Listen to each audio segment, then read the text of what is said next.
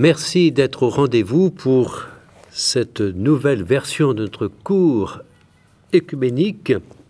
Cette fois-ci, dans cette huitième séance, Histoire de la conscience œcuménique chrétienne de 1995 à aujourd'hui, de nos jours, une vision interconfessionnelle qui euh, devient euh, une vision plus vaste encore et, plus englobante en, se tendant la main vers plus d'unité. Merci Antoine de commencer. Merci Richard. Oui, on, aborde maintenant le, temps présent et euh, il est bien vrai que la plupart des experts en écuménisme considèrent que à la fin des années 90, on ne sait trop comment est arrivée une expression euh, de plus en plus utilisée euh, divers œcuméniques. Alors que, encore au début des années 90, après la chute du mur de Berlin, euh, la réconciliation entre les Européens, un certain nombre de documents qui ont été adoptés et, qui ont... Alors ça a pu dépasser en 99 avec l'accord sur la justification, c'est arrivé après 95, mais ça avait été préparé au début des années 90. Soudainement, comme si le mouvement écuménique s'était grippé. Et soudainement également, alors que pareil, on parlait de la fin de l'histoire dans les années 90, avec la fameuse expression de Huntington, brusquement, à partir de 2001, à partir des attentats du 11 septembre, euh, avec la montée des fondamentalismes, et pas simplement du fondamentalisme musulman, mais aussi d'autres courants fondamentalistes un peu partout, on a euh, parlé également d'une crise de la mondialisation, etc. Et, moi, j'établis un parallèle euh, entre ces deux phénomènes. Et c'est la raison pour laquelle je pense qu'il est intéressant de s'interroger euh, pourquoi. Et d'abord, de décrire comment les choses se sont passées. Donc, je voudrais d'abord dire quelques mots sur, le, sur l'apogée de cette période de, de travail interconfessionnel basé sur le, le, rapprochement, le travail des institutions écuméniques et puis ensuite, dire quelques exemples de déclin de, ces, euh, de ce travail écuménique, avant de dire quelques mots sur euh, ce, qui, euh, ce qui apparaît aujourd'hui comme l'avènement d'une nouvelle étape de cette conscience écuménique qu'on pourrait appeler une conscience écuménique spirituelle.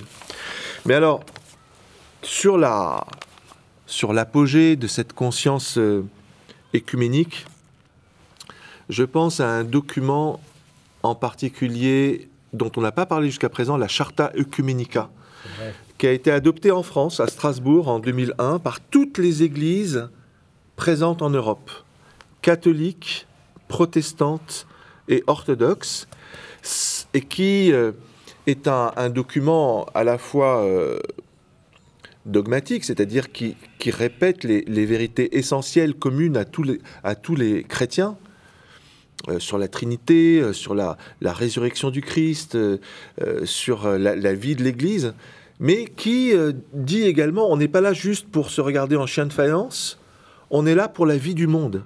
On est là pour lutter contre les discriminations sociales et raciales. On est là pour lutter pour la justice, la, la paix et l'intégration de la création, le fameux programme du Conseil écuménique pour l'écologie, etc.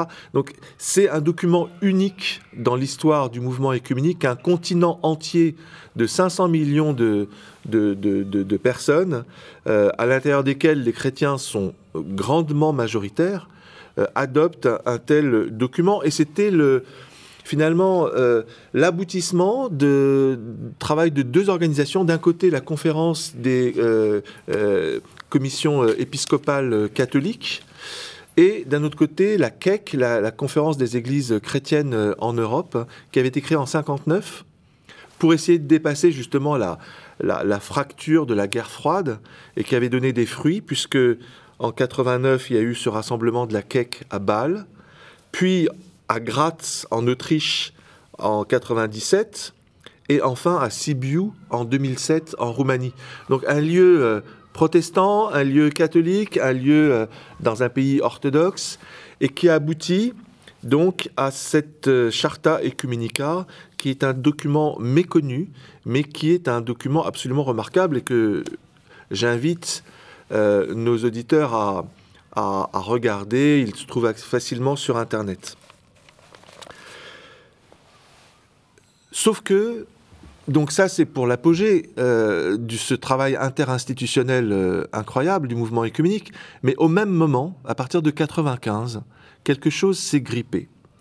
Et euh, notamment dans le rapport aux églises orientales, les églises catholiques orientales, il y a eu un progrès qui a été fait en 1993 avec les accords de Balamante, très important au Liban, qui expliquait que ces églises catholiques orientales, elles font bien partie de la communion catholique, et en même temps, elles sont tout à fait légitimes à dire qu'elles euh, insistent sur euh, leur héritage, leur patrimoine oriental et donc orthodoxe.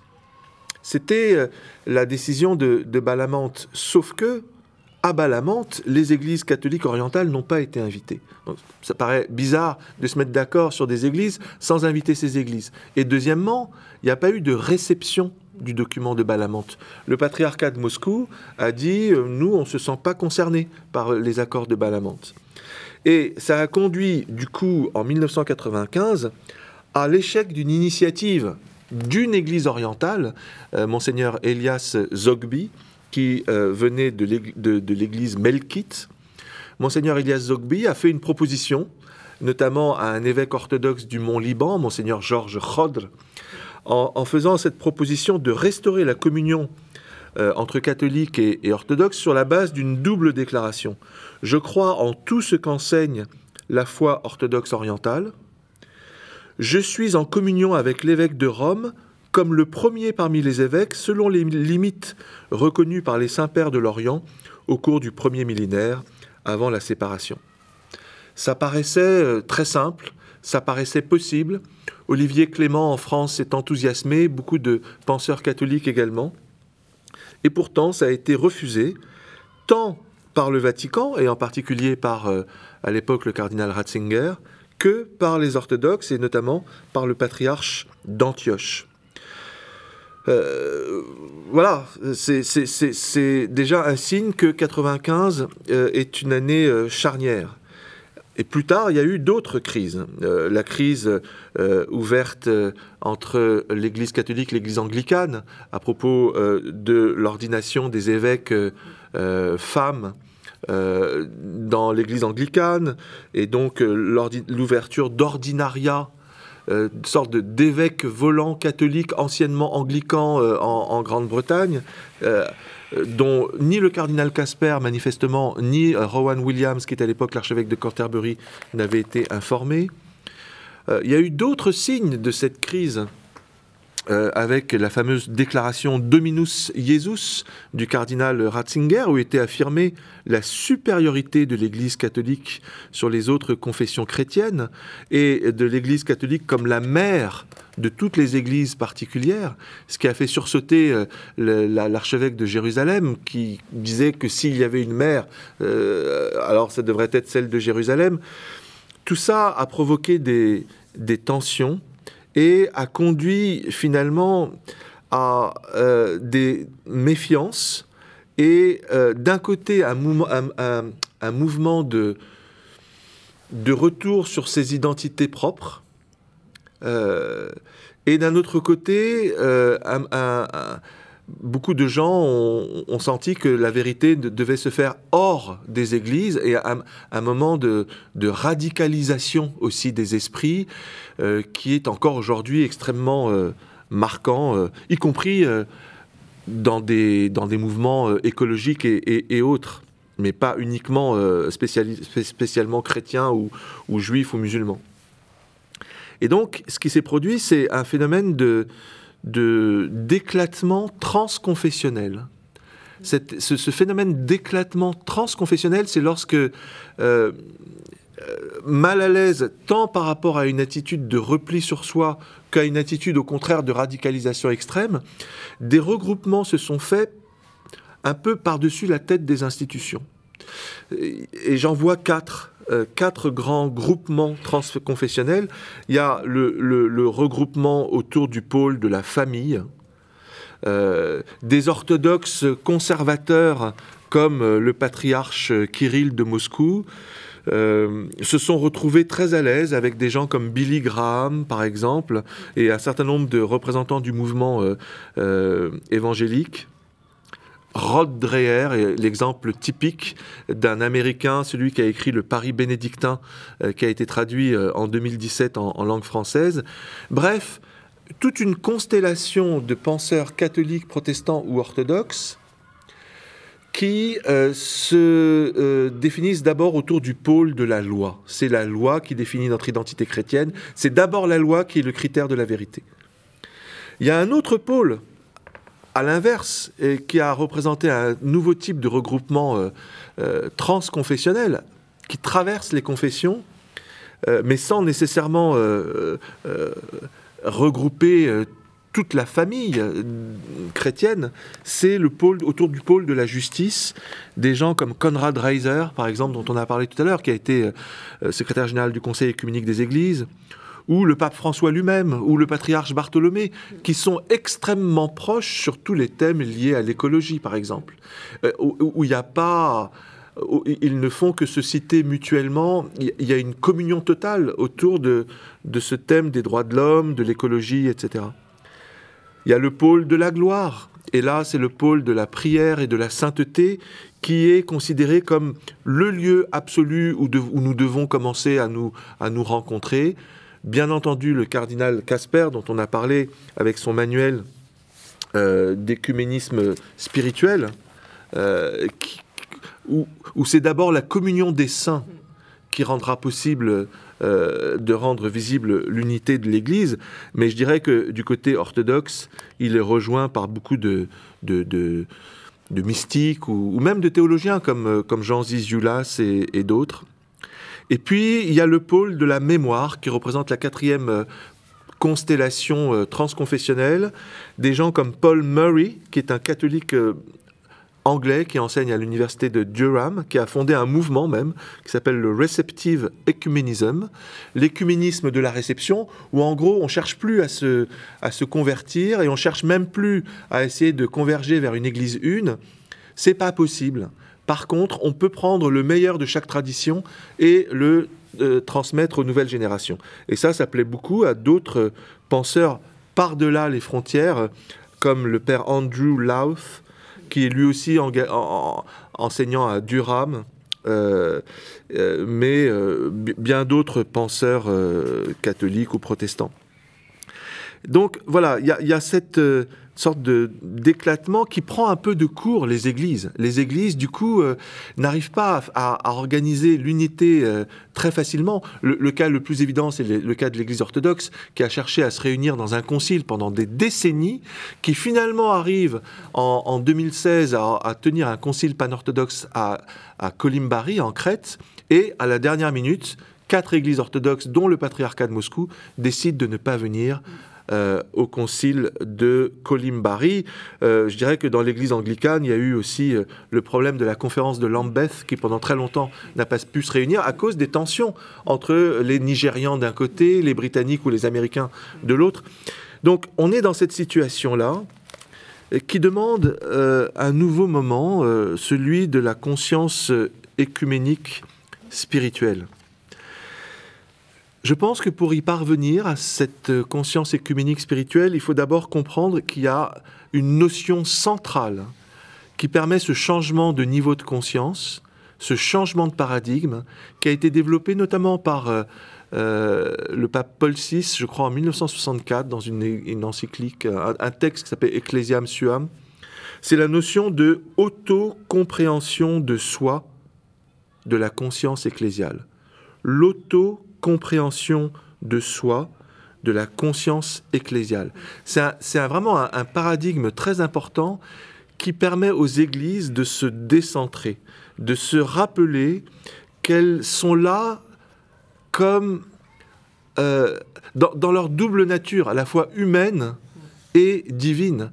La période transconfessionnelle, ça restait quand même une période confessionnelle, où les confessions identifiaient nature divine et nature humaine. Euh, la période nouvelle, plus spirituelle, c'est d'abord que les églises euh, se rappellent qu'elles sont là pour tendre vers le royaume de Dieu sur la terre.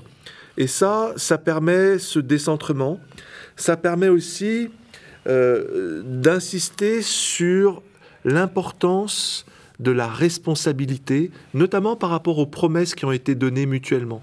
Moi, j'aime beaucoup euh, l'œuvre du, du, pasteur norvégien euh, Olaf Fixed Fate, dont tu as parlé, Anne-Marie, ancien secrétaire général du Conseil écuménique des Églises.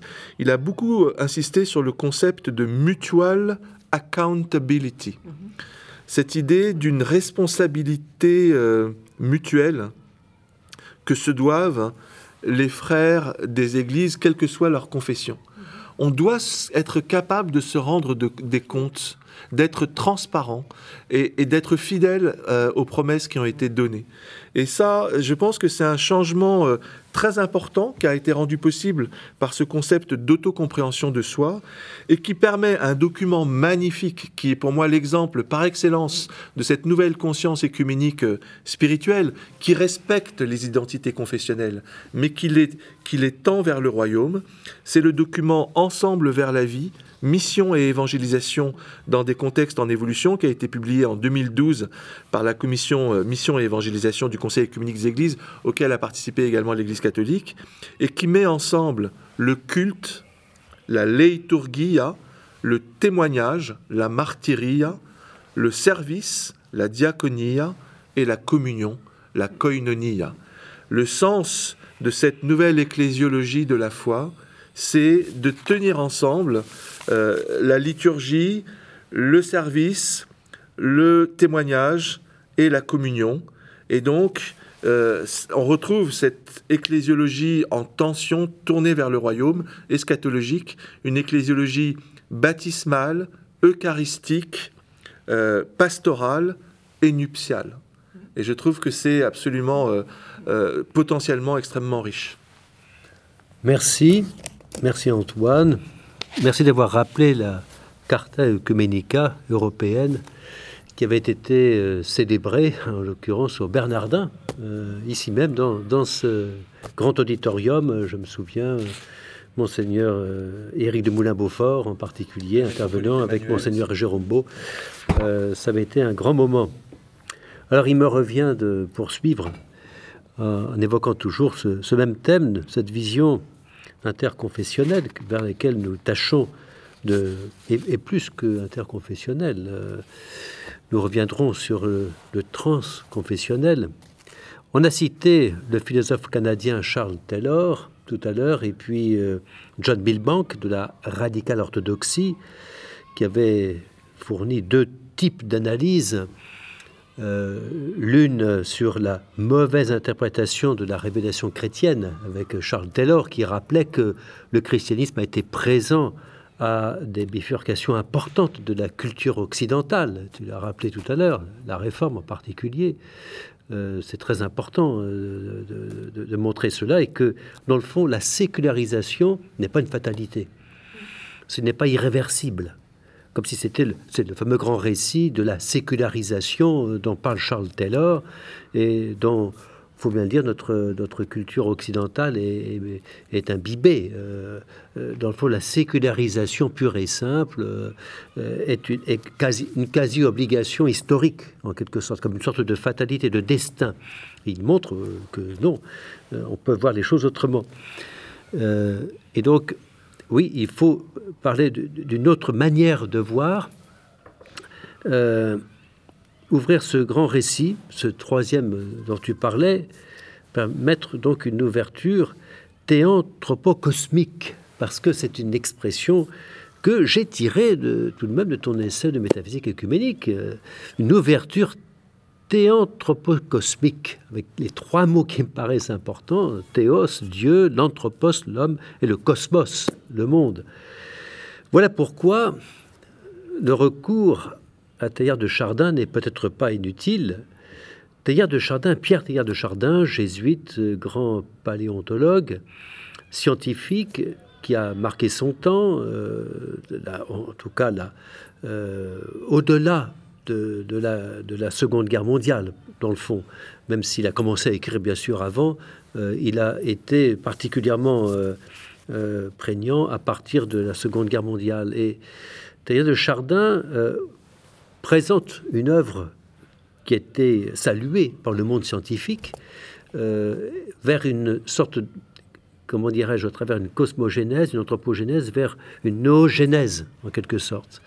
Et ce recours à Teilhard de Chardin est intéressant parce qu'il a anticipé beaucoup de choses. Il a anticipé, par exemple, l'émergence, la notion de l'émergence en science, la notion de complexité, mais aussi la place de la personne dans la société, le caractère inséparable de la matière et de l'esprit. Euh, et dans le fond, pour reprendre un mot de Thierry Magnin, qui est un scientifique, un prêtre catholique, euh, physicien, qui a travaillé beaucoup sur ces questions de science, d'épistémologie, euh, il écrit qu'il voit dans le processus de l'évolution chez Teilhard de Chardin une personnalisation et une socialisation. Et cette dernière, cette euh, personnalisation, cette socialisation sous l'influence de l'oméga, qu'il assimile au Christ cosmique et total des textes de Saint Jean et de Saint Paul. Et tu l'évoquais tout à l'heure, ce Christ oméga, euh, comme une sorte de d'objectif, dans le fond, non seulement de notre foi chrétienne, mais aussi de l'univers. Alors je lui laisse la responsabilité de cette association.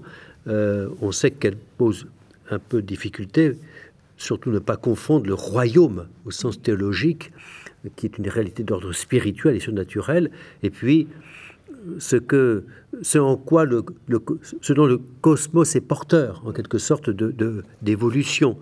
De, euh, hein, von Balthasar faisait une nette distinction entre les deux pour ne pas tout confondre.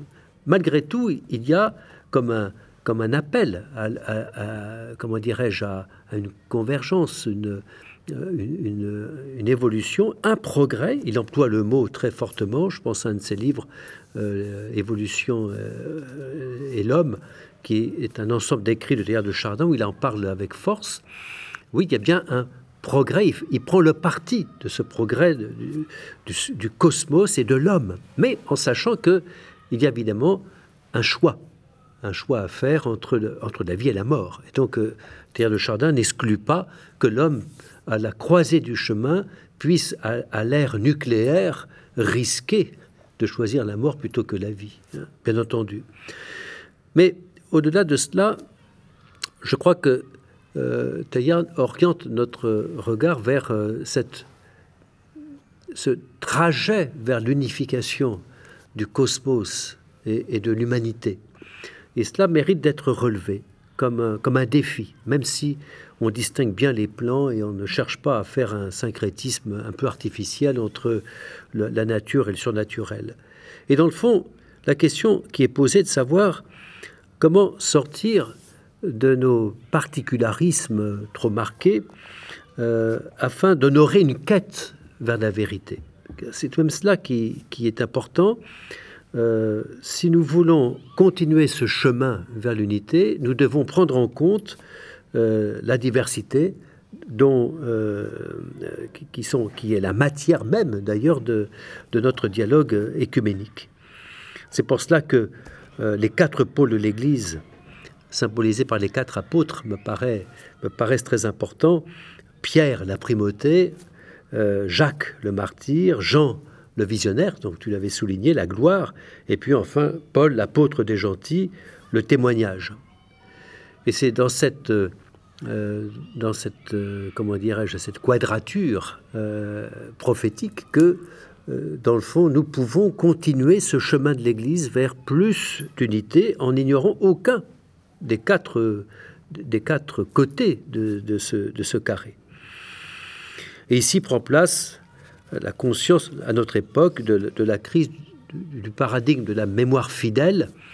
Euh, si ce paradigme se voulait exclusif, eh bien, il, euh, finirait par évacuer euh, ce que nous, cherchons par ailleurs à, conserver comme autre pôle euh, la justice, la, loi morale, la justice, l'ouverture à, l'esprit, et puis finalement la reconnaissance des différentes traditions religieuses et confessionnelles. Donc nous sommes au cœur de la question de savoir comment la conscience écuménique intègre euh, l'ensemble des traditions religieuses et l'ensemble du monde créé, dans le fond. Et c'est là où, oui, il y, a, euh, comme un appel, un défi et un appel. C'est dans ce sens que je prends le, mot transconfessionnel, euh, avec peut-être des, quelques prudences que je pourrais souligner tout à l'heure. Il faut en même temps, en effet, respecter les niveaux de conscience de chaque communauté, en reconnaissant la complémentarité de la primauté, alors c'est plutôt le côté euh, pétrinien, la synodalité, et puis la subsidiarité et la diversité. Il faudra davantage creuser peut-être cette notion de transconfessionnel en tenant compte de la spécificité du langage œcuménique à l'intérieur des églises chrétiennes qui, elles, se fondent sur une foi commune, la foi en Jésus-Christ, euh, mort et ressuscité pour nous. Euh, et donc, euh, quand l'on rapproche les confessions chrétiennes d'autres religions, tenir aussi compte de cette spécificité, sans cacher les visions que nos églises ont d'elles-mêmes, par ailleurs, c'est-à-dire comme église dite authentique du Christ. Il faut donc chercher une conscience ecclésiale capable de dépasser les lignes de tension tout en respectant les niveaux de conscience de chaque communauté. Euh, tout à l'heure, Antoine parlait de l'auto, l'auto, euh, comment dit compréhension. compréhension de soi. Eh bien, c'est tout à fait dans cette ligne-là. Serge Bulgakov distinguait la conscience ecclésiale écuménique et la conscience ecclésiale confessionnelle, en ce sens que la première ne se conçoit pas comme absolument homogène, c'est-à-dire uniforme. Hein. Euh, l'uniformité, euh, ce n'est pas justement de l'ordre de la conscience ecclésiale écuménique. Mais là-dessus, Georges Florovski euh, réagissait en n'étant pas d'accord avec Serge Bulgakov en l'occurrence. Et tout cela mérite donc, comme des clés à faire jouer dans la serrure, des éclaircissements. Tout à l'heure, tu l'évoquais déjà, quand dans les différents accords, les progrès des dialogues, euh, là où on peut arriver à se mettre d'accord. Il est certain que la manière dont l'Église catholique romaine euh, définit sa propre primauté ou bien définit le magistère euh, dans l'histoire, elle ne peut pas faire fi du, deuxième millénaire. Elle ne peut pas dire on va se contenter du premier millénaire, parce que ce qui a été dit aussi dans le second millénaire, pour nous catholiques, est aussi normatif. Euh, et donc, ça ne peut pas être complètement mis de côté. Voilà, c'est un exemple de, d'effort encore à, produire pour euh, éclaircir euh, les enjeux. Donc nous sommes bien là devant l'enjeu d'une compatibilité dynamique entre les fondements théologiques de l'œcuménisme, tels qu'ils se sont progressivement manifestés dans l'histoire, et puis l'ouverture au paradigme de la communion spirituelle, ternaire, personnelle, qu'on a affirmé plus récemment. Dans le fond, euh, il s'agit, pour reprendre la transversalité, euh, la, transdisciplinarité, euh, de réfléchir à l'entre, à la travers et l'au-delà, ce qui est entre, à travers et au-delà. Dans le fond, euh, une discipline ou, un regard, plus exactement. Un regard est transdisciplinaire quand il sait euh, vérifier, accueillir ce qui est entre, à travers et au-delà euh, nos attitudes ecclésiales et spirituelles, entre, à travers et au-delà nos confessions, sans mise entre parenthèses et singularité. Et c'est là que joue précisément la polarité entre l'universel et le singulier. Hein. Dans le fond, tout, se résume à ça. Quand euh, tout à l'heure, euh, en citant Oscar Kuhlmann, nous disions euh, l'unité dans la diversité, eh bien, c'est bien la polarité entre l'universel et le singulier. Alors voilà une clé à faire fonctionner, et nous ne cessons de le faire. Enfin, quand on parle des derniers feux de l'œcuménisme interconfessionnel et de l'hiver écuménique, euh, tu as rappelé la loi, la justice, la mémoire, la louange, la gloire, qui fondent l'œcuménisme de la, de la vertu, de la justice, de la tradition, et euh, mystique, euh, qui sont quatre dimensions importantes. Et, ça m'amène à, à peut-être évoquer avec le cardinal Walter Casper une conférence qu'il a prononcée sur l'engagement écuménique de l'Église catholique euh, à l'Assemblée générale de la Fédération protestante de France en mars 2002.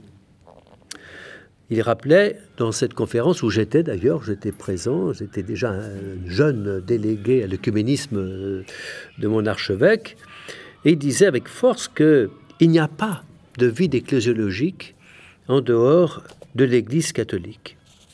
Et je l'avais rappelé tout à l'heure en parlant des éléments importants qu'on trouve dans les autres euh, confessions. Et il avait commenté à ce moment-là Dominus Jesus. En tout cas, un des aspects de Dominus Jesus, cette euh, déclaration qui date du 6 août 2000, euh, que tu as rappelé tout à l'heure, et dont il disait qu'il fallait la lire attentivement, car cette déclaration ne dit pas que les autres églises ne sont pas des églises, mais euh, qu'elles ne sont pas des églises au sens propre.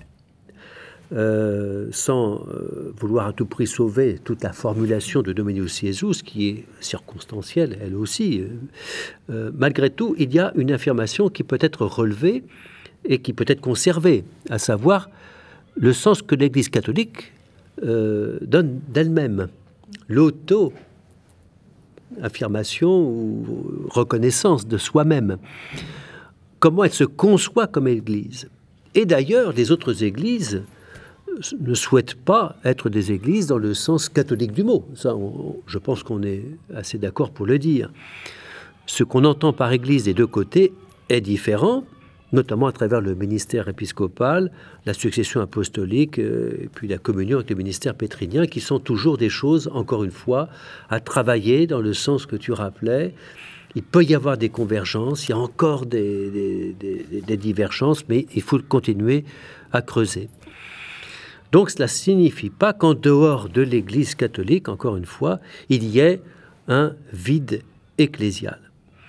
Dans la compréhension conciliaire, le chemin de la pleine unité n'est plus indiqué comme un retour. Et ça, ça reste quelque chose de fondamental. Il ne s'agit pas d'un œcuménisme qui est tourné vers le passé, comme s'il s'agissait de restituer un passé euh, glorieux euh, dont on serait nostalgique, euh, mais d'inventer précisément des, moyens, des méthodes, d'inventorier les résultats auxquels nous sommes déjà parvenus pour euh, faire en sorte que l'unité ne se fasse pas à travers la conversion de l'un à l'autre. Voilà. Mais dans la pleine conversion de tous à Jésus-Christ.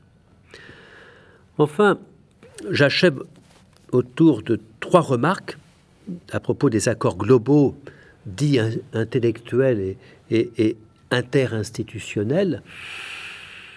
Il faut se demander si dans les dialogues œcuméniques, il ne se serait agi que de cela je pense que nos accords ne sont pas que cela. Et dans le fond, ce qu'on se disait à propos des acquis, des dialogues, montre que ce n'est pas que hyper intellectuel et interinstitutionnel. Il y a un travail de la raison. Et ce travail de la raison, il est à saluer comme étant un ingrédient par lequel nous progressons vers plus d'unité. D'autre part, euh, le risque du dialogue, c'est d'envisager des langages qui sont apparemment contradictoires. Euh, on voudrait, et tu l'as rappelé très justement, euh, il y a différentes formes d'œcuménisme. Euh, L'œcuménisme spirituel n'exclut pas l'œcuménisme de la formation. Peut-être dans les quatre points que tu évoquais en dernier, il manquait l'aspect justement rationnel, c'est-à-dire le fait de d'argumenter. Et l'argumentation. Ça, c'est dans celui de la transmission. Transmission. Alors voilà, là, il y a quelque chose à peut-être à, souligner. Enfin, euh, la question écuménique euh, n'est peut-être pas coextensive à la crise de la rationalité. Alors peut-être euh, on pourra en discuter. il y a une crise de la rationalité en Occident, mais Husserl le disait déjà, le grand philosophe, et d'autres le disent. évidemment, la crise écuménique est pas tout à fait du même ordre. Euh, et elle a sa spécificité dans le cadre de nos dialogues, c'est-à-dire de nos divergences et euh, ce qu'on peut appeler quand même, euh, depuis longtemps déjà, nos rapprochements. Donc, il ne se recouvre pas totalement, cette crise épistémologique occidentale et la crise œcuménique, mais ils peuvent ensuite concourir à, dépasser les divergences. Et je cède la parole à Anne-Marie. Merci beaucoup. Euh, ma contribution à la leçon sera sur le groupe des Dombes, euh, sur euh, le document pour la conversion des églises. Cela me permet de faire un petit retour sur l'origine du groupe, et rappeler que ce furent les jeunes de Thésée qui ont interpellé très directement le groupe avec une impatience, euh, disant pourquoi ne pouvons-nous toujours pas communier ensemble? Ce rappel du rôle de Thésée me fait penser à, replacer aussi devant nous sur cette table euh, l'importance des lieux spirituels écuméniques, qui peuvent être monastiques ou non. Et euh, je pense que toute personne qui a séjourné ou séjourné plusieurs fois dans un de ces lieux euh, en sort transformé. Chacun de nous, nous avons fait cette expérience. Et j'invite euh, nos auditeurs à, regarder autour de vous et explorer les possibilités d'un séjour je pense aux sœurs de Grandchamp, je pense aux diaconesses de Reuilly qui accueillent à Versailles, je pense, on en a parlé déjà, à Cheftogne où euh, respirent les deux poumons, l'aile ou le poumon oriental et le poumon occidental. Je pense aussi à Iona, où on intègre dans la chrétienté euh, le christianisme écuménique aussi, euh, des racines authentiquement celtes. Donc à Iona, euh, euh, on, est vraiment très proche de ce qu'on appelle un, un, lieu fin, un thin place, où l'on a l'impression que l'on peut quasiment toucher le ciel. Je pense à Bose en Italie et encore à Romain Mautier et sa fraternité œcuménique en Suisse. Deuxièmement, euh, il est juste que l'Église catholique romaine est venue tard à l'œcuménisme. C'est une tard venue. Euh, Bernard Sesboué, feu Bernard, qui était très important au groupe des Dombes, a écrit ce beau livre euh, une église d'église, conversion catholique à l'œcuménisme. Néanmoins, ce n'est pas exactement au moment de Vatican II, mais c'est déjà avant qu'il y a ce, ce, ferment écuménique. Et je rappelle que dans la, dans la naissance du groupe des Dombes, il y a donc euh, l'abbé Paul Couturier qui disait ceci Il étudie les, écrits de Don Lambert Baudouin, donc de Cheftogne, et copie les lignes suivantes du cardinal Mercier. Citation. Pour s'unir, il faut s'aimer. Pour s'aimer, il faut se connaître. Pour se connaître, il faut aller à la rencontre l'un de l'autre. Vous voyez, il y a trois temps. Ensuite, revenu à Lyon, Couturier euh, donne la prière suivante. Elle circule en fait dans des versions différentes, mais euh, une version euh, classique, c'est celle de 1935. Il prie ainsi Qu'arrive l'unité visible du royaume de Dieu, telle que le Christ la veut, et par les moyens qu'il voudra. Fin d'une des prières de couturier. Alors, le groupe des Dombes. Je vais attirer l'attention sur quelque chose de très particulier. C'est un groupe, presque, je dirais, de haute antiquité, parmi les groupes écuméniques, euh, puisqu'on remonte euh, à avant-guerre, donc aux années 30. Euh, c'est un groupe qui a fait un cheminement méthodologique et qui a connu un tournant très important, qui n'est pas hivernal, qui est plutôt prometteur. Quoique, pour avoir le printemps, il faut être aussi prendre le temps de l'hiver. Mais nous sommes ici donc devant une, une décision qui est fondamentale, c'est que l'automatisme protestant veut que l'on dise, toujours pour commencer, que dit la Bible? Quel est l'enseignement des Écritures? Et longtemps, le groupe a procédé ainsi. Mais Joseph Famré le souligne dans son étude, donc euh, Joseph Famré, ecclésiologue euh, maintenant émérite, de, Louvain, catholique. il dit, enfin, il explique que le groupe, dorénavant, fait trois pas. Le premier pas, c'est traverser l'histoire. Et le deuxième pas seulement, c'est la traversée des Écritures. Donc on a renversé l'ordre. On commence par l'histoire. Ensuite, les Écritures. Et troisièmement, et ça c'est aussi la marque de fabrique du groupe des Dombes, c'est la conversion. Dans chaque document, on montre euh, les difficultés, les avancées ayant traversé l'histoire et les écritures, mais on ne termine jamais sans un appel. Un appel aux églises, c'est-à-dire pas aux autres, mais à nos églises dont nous venons, mais on, écrit ces appels ensemble. Ce sont des appels à la conversion. Alors, le document dont je veux parler aujourd'hui, puisqu'on a déjà parlé de Marie dans le dessein de Dieu et la communion des saints, on a parlé de un seul maître, Richard vient de le faire. Moi, j'aimerais euh, nous arrêter un moment pour la conversion des églises et je vous propose quelques fragments pour que vous puissiez entendre la voix de ces documents. Il y a des propositions finales dans ce document et nous, nous trouvons en premier lieu un appel adressé aux églises de la réforme protestante. Donc ce sont protestants et catholiques qui s'adressent aux églises issues de la réforme protestante. J'en isole une.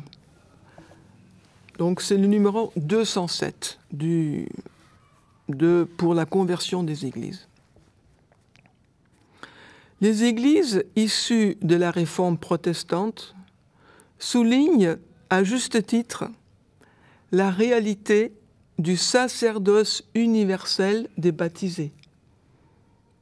Ne doivent-elles pas reconnaître en même temps le don spécifique que Dieu fait à son Église en la personne des ministres de la parole et des sacrements, de l'épiscopé et de la diaconie, selon la structure de l'Église instituée par le Christ. Donc on a parole et sacrement, épiscopé, les évêques, et le ministère de la diaconie. Un appel adressé à l'Église catholique romaine, de nouveau de la part du groupe tout entier, catholique et protestant, au numéro 213.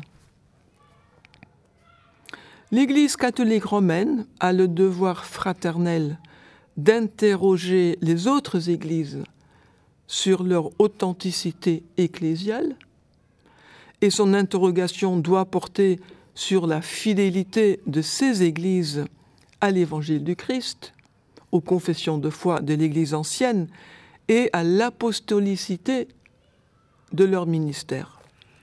Mais, et voici la pointe, ne doit-elle pas reconnaître que l'apostolicité, avant d'être l'expression d'une continuité historique consiste d'abord dans la fidélité au Christ, fondement de tout ministère, vécu dans la diversité des formes et des communautés des temps apostoliques selon l'Écriture.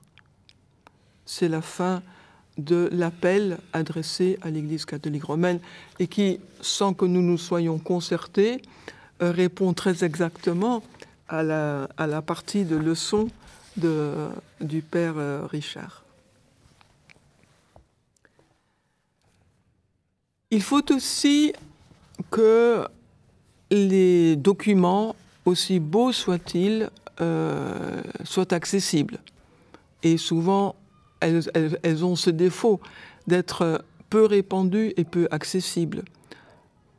Peu reçues parce que peu assimilables, en fait, peu, digestibles, si on peut dire.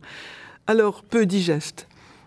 Une manière de faire atterrir la parole écuménique, c'est d'être concret et c'est de, de, parler, par exemple, d'une catéchèse. Dans le document pour une conversion des églises, on, a en appendice de, des suggestions pour une catéchèse convertie. Je commence par les livres de la catéchèse protestante où une main papiste pourrait glisser une page pour qu'elle y soit reçue d'un cœur catholique. Donc on imagine nos catéchèses protestantes dans lesquelles une main amie catholique aurait glissé quelques remarques. Et les voici. Un fidèle de l'Église romaine célèbre la Sainte Seine tout comme nous. Il ne la célèbre pas encore avec nous, mais nous pouvons la célébrer avec lui, nous protestants. À le voir faire, le désir doit croître en nous de ce jour béni où il n'y aura qu'un seul pain pour les nombreux que nous sommes et une seule coupe de bénédiction que tous nous bénirons. Nous, protestants, pouvons aussi considérer le respect dont il entoure le pain et le vin consacrés comme un signe de la foi aimante de l'Église de Dieu pour son Seigneur offert en communion. Fin de, de, ce point où l'on on essaie de convertir le protestant à un respect pour quelque chose qui peut passer pour euh, une crainte euh, superstitieuse et à y découvrir plutôt euh, un signe de respect euh, qui est aussi un signe de respect pour le Seigneur.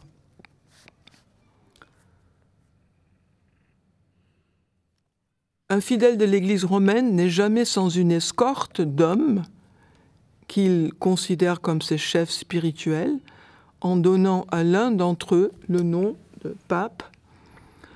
Nous, protestants, devons savoir que ces hommes sont tous des évêques, le premier d'entre eux étant l'évêque de Rome. Un fidèle de l'Église romaine affirme de ces hommes qu'ils ont mission de garder les églises dans la continuité apostolique et la fidélité aux Écritures, nous, nous, protestants, devons les considérer comme étant à nos frères ce que sont pour nous nos pasteurs, des envoyés de Dieu à son Église et non des créations de, l'Église. Je passe maintenant au volet euh, symétrique. Dans les livres de la catéchèse catholique romaine vient une main huguenote pour glisser une feuille pour qu'elle y soit reçue d'un cœur évangélique. Et j'extrais deux points. Un chrétien protestant, membre d'une église issue de la réforme du XVIe siècle, ne pense pas que l'Église a commencé à ce moment-là, mais solidaire et bénéficiaire de l'Église ancienne, il, le protestant, reçoit la foi des pères et des conciles avec gratitude. Deuxièmement, deuxièmement, un chrétien protestant, quand il confesse l'unique Église universelle, au-delà des formes visibles et institutionnelles prises par les églises historiques, ne prend pas son parti de ces divisions. Dans sa quête de l'unité ecclésiale en Jésus-Christ, il reconnaît que cette diversité n'est cependant pas un obstacle irréversible à la réalisation de l'unité et que dans une pluralité non séparatrice, à l'exemple de celle des communautés ecclésiales du Nouveau Testament, peuvent se manifester la recherche et l'espérance du royaume de Dieu et de sa justice. dernier point, merci. Merci. Merci Anne-Marie. Là, on touche des questions très concrètes et très, très spirituelles en même temps. Euh, euh, j'aurais, sur cette question de l'hospitalité eucharistique, on pourrait en parler. Euh, chez nous, les, les catholiques, nous admettons des orthodoxes à la communion eucharistique, tout en rappelant à l'orthodoxe que sa propre Église ne lui permet probablement pas de communier chez nous. Est-ce que je me trompe?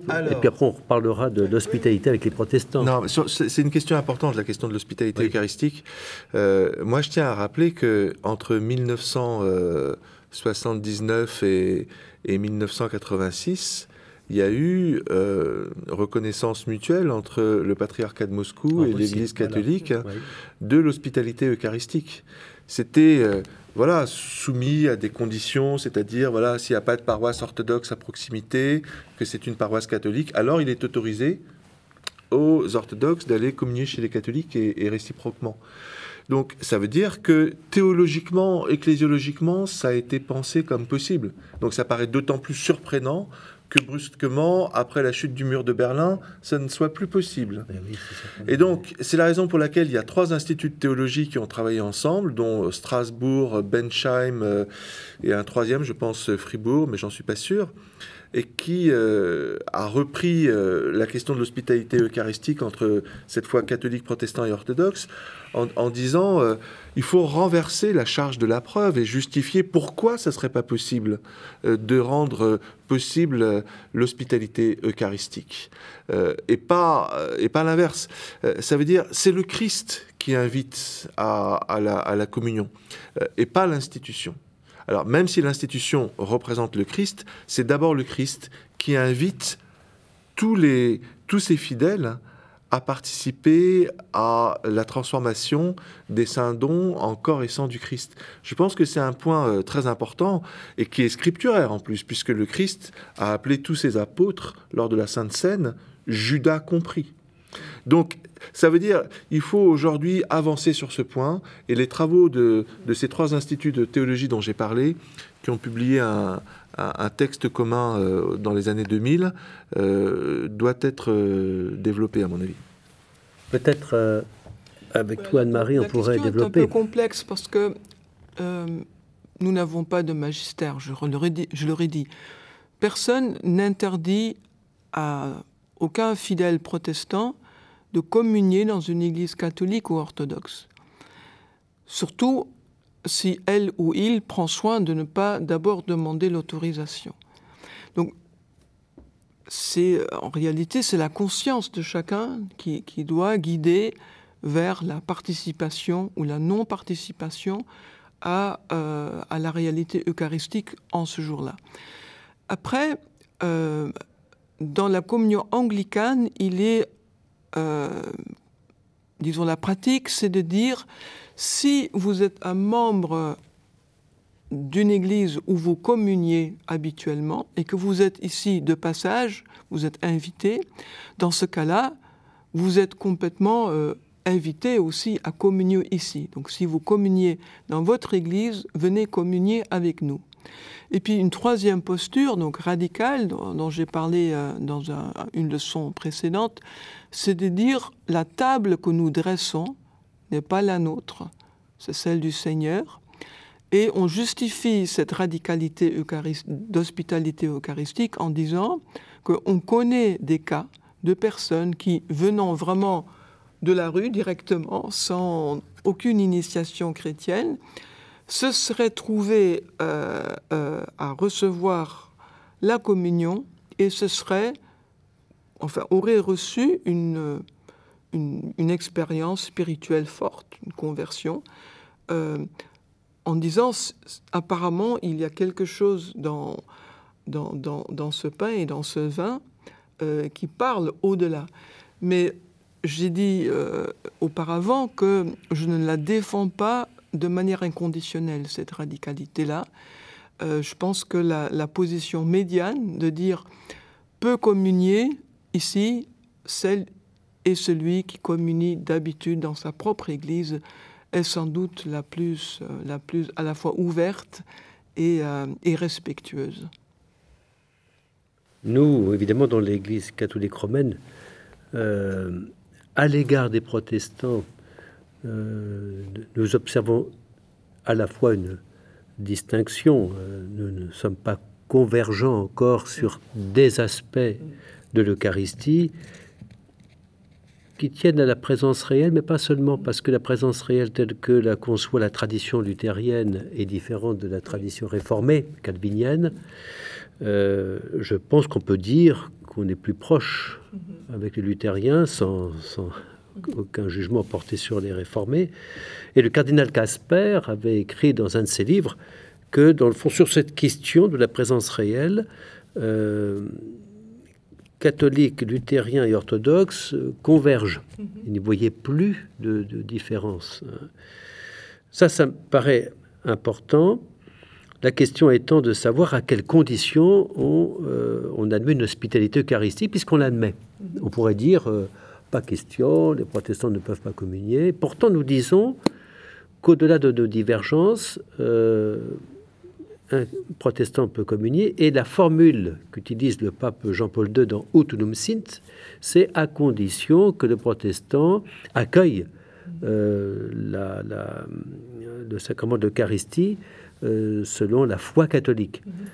Ce qui ne veut pas dire qu'il devient catholique, mais ça veut dire, si j'interprète bien, et ce sera intéressant d'avoir votre réaction, euh, ce qui veut dire au moins qu'il n'ait pas une éruption d'acné quand euh, euh, on évoque la, communion avec le pape, quand on évoque la présence réelle, euh, voilà, et, le ministère du prêtre, en quelque sorte. Et de fait, je pense qu'on peut être protestant en reconnaissant la validité des positions catholiques. Euh, de telle sorte qu'elle ne constitue pas un repoussoir pour un protestant. C'est ça que je veux dire. Et c'est ce que j'ai compris dans, tes paroles. Mhm. Est-ce que je me trompe Oui, non, hein juste.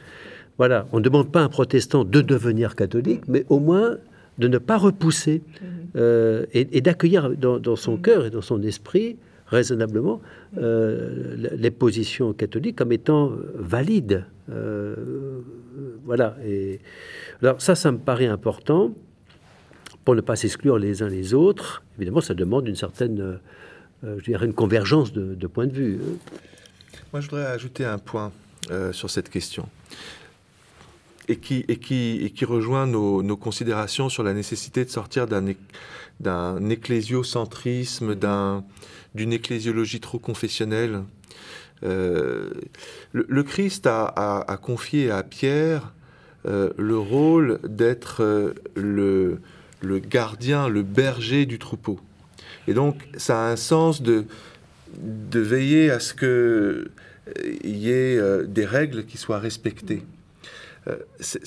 Mais il ne faut pas surexagérer non plus cette, cette, cette fonction, d'autant que, comme on l'a dit, il y a aussi le rôle de Jean euh, on parlait à un certain moment de euh, l'autorité extérieure, l'autorité intérieure. Le premier miracle dans l'Église, c'est Pierre et Jean ensemble qui l'accomplissent face euh, à la porte de Jérusalem, à cet homme qui était assis, qui ne pouvait pas marcher. Ils le guérissent ensemble, mais il y a, il Pierre et Jean ensemble. Donc autorité extérieure, autorité, intérieure. Il, faut, il faut tenir la, dimension de régulation avec la dimension de vision. Euh, et, voilà, autant euh, euh, parfois, parfois c'est l'Eucharistie qui fait grandir l'Église, parfois c'est l'Église qui fait grandir l'Eucharistie. Il y a les deux. Et donc, j'en viens à mon point. L'Église, la, c'est pas uniquement le corps du Christ qu'il faut absolument voilà, préserver, c'est aussi le temple de l'Esprit Saint. Dans l'Évangile, il est bien marqué quand deux ou trois sont réunis en mon nom, je serai au milieu d'eux. On ne demande pas le certificat de baptême. On dit quand deux ou trois sont réunis en mon nom, je serai au milieu d'eux. Ça veut dire, à côté de l'Église comme corps du Christ, il y a aussi l'Église comme temple de l'Esprit Saint. Il y a aussi l'Église comme arche du salut, avec ces, frontières sacrées avec lesquelles il ne faut pas tergiverser. Tu l'as dit, Anne-Marie. On, doit faire attention à ces frontières de, la grâce. Elles sauvent ou pas. Quand il y a un incendie, euh, on a intérêt à avoir la clé. Et puis, il y a cette définition de l'Église comme la maison du Père euh, qui, euh, qui sauve toute l'humanité au bout du compte.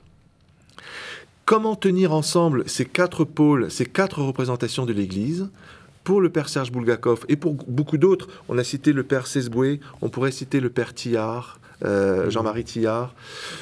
Euh, l'idée, c'est de tenir ces quatre représentations de, l'Église avec une, représentation plus profonde encore de l'Église comme divino-humanité, de l'Église qui est à la fois le, le peuple de Dieu en marche vers le royaume et l'épouse de l'agneau qui, rend possible ces noces mystiques et permanentes entre Dieu et sa création. Voilà, si on a tout ça en tête, alors on arrive à dépasser euh, le souci qu'on peut comprendre de la part du, berger par rapport à ce qu'aucune de ses brebis ne se perde et, que le loup ne vienne pas rentrer dans le, troupeau. On peut comprendre ce souci. Mais il y a un moment où il faut aussi avoir confiance dans ces noces mystiques de l'épouse et de l'agneau, dont l'Apocalypse nous dit qu'elles représentent la, la réalité eschatologique de ce monde. Donc, c'est la raison pour laquelle je me permets, cher Richard, de revenir sur ta, tentative de justification du cardinal euh, Ratzinger lorsque tu dis, euh, euh, le, cardinal Casper nous dit, il n'y a pas de vide ecclésial hors de l'Église catholique. Certes, mais c'est un peu, c'est un peu court. C'est un peu court.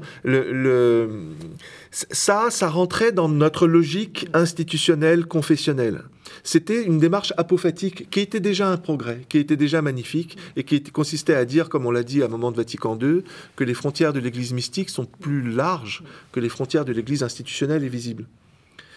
Mais sortons, je pense, de cette logique-là qui a provoqué un certain nombre de frustrations, de peines. Je pense à tous les couples mixtes en particulier, euh, catholiques orthodoxes ou euh, orthodoxes protestants, protestants catholiques, qui ne peuvent pas communier au même calice et dont l'Église dit débrouillez-vous. Alors que euh, on dit par ailleurs dans certains magnifiques documents de l'Église catholique que la, famille, c'est l'ecclésiola, c'est la petite église. Et donc, il y a cette dimension nuptiale dont je parlais. Donc euh, voilà, essayons de, penser cette nouvelle ecclésiologie euh, œcuménique, spirituelle, comme étant la capacité à tenir ensemble ces, quatre pôles, ces quatre représentations de l'Église comme corps du Christ, comme temple de l'Esprit Saint, comme arche du salut, comme maison du Père, à travers la claire conscience qu'elle est euh, l'Église épouse de l'agneau et peuple de Dieu en marche sur ton interpellation concernant l'Eucharistie, il faut dire que euh, l'hospitalité eucharistique peut être conduite plus largement. Et tu évoquais des couples, couples mixtes. J'ai précisément un, cadre où il doit être possible, euh, compte tenu de ce que je disais tout à l'heure sur euh, l'adhésion, disons, intérieure à la théologie de celui qui nous accueille, il est possible de communier. Je pense qu'on n'a pas suffisamment élargi les cas possibles d'hospitalité eucharistique. Et les couples mixtes en sont. Je crois que c'est sont souvent prophétiques. Hein, voilà. je l'ai d'ailleurs moi-même, je l'ai proposé à des, enfin proposé. J'ai acquiescé à des demandes de tout qu'elle est dans ce sens-là. Donc il n'y a pas de moi, je suis d'accord pour penser dans une perspective eschatologique qu'il faut élargir. Simplement, il faut être sûr qu'il n'y a pas de d'arrière-pensée, voilà, d'arrière-pensée, de résistance de, euh, intérieure non dite vis-à-vis de l'autre. C'est dans ce sens-là que je parlais d'adhésion à la, à, la, vérité que confesse l'autre, pour ne pas le tromper non plus sur... Euh, voilà. Mais donc je suis d'accord et j'ajoute, dans ce qui nous rapproche, le martyr. Parce que là où des chrétiens versent leur sang, on ne leur demandera pas leur certificat de baptême. Et c'est très important, c'est la dimension de Jacques. Je voulais dire deux choses directement en répondant, enfin en continuant cette pensée-là de, Richard. Euh, je pense que le, le, groupe des Dombes ne serait pas ce qu'il est si nous n'avions pas, depuis je ne sais quand, la coutume d'avoir euh, une sainte scène ouverte à tous, protestants et catholiques, et une messe ouverte à tous, catholiques et protestants, depuis toujours. Enfin non, je ne sais pas depuis quand. Mais c'est très important. Ça, scande euh, les journées de travail et nous représentons en quelque sorte, comme nous un signe un peu proleptique, nous réalisons déjà ce qui un jour, je suis sûr, sera possible pour tous.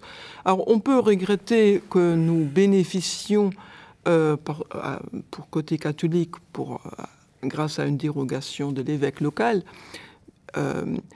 d'une liberté qui n'est pas encore donnée à tous. Mais je pense que néanmoins, nous recevons cette liberté avec gratitude et vraiment cela nourrit notre travail. Euh, et deuxièmement, euh, qu'est-ce que tu... En, en... des couples peut-être je, Non, non, je, non, en fait, bon, je pense Mais, que je vais euh, m'arrêter là. Oui, oui, ce, Que tu, ce que tu dis sur les, des groupes écuméniques, voilà, je l'inclus aussi dans une perspective écuménique, il faut saluer le fait que des gens, dans le respect mutuel, puissent, dans des cas particuliers, euh, me semble-t-il, euh, enfin, je ne suis pas le magistère et je ne décide pas à la place des évêques. Euh, parfois, le magistère est très loin. Hein tu parlais de l'écuménisme des martyrs. Moi, pour avoir vécu longtemps en Russie et en Ukraine, ah. combien de cas j'ai eu de, de, de, liturgie commune au goulag, mhm. avec des catholiques, des protestants, des, des, orthodoxes. Cet, cet, écuménisme des martyrs, c'est ça, qui, ça qui les faisait vivre, c'est ça qui les faisait survivre.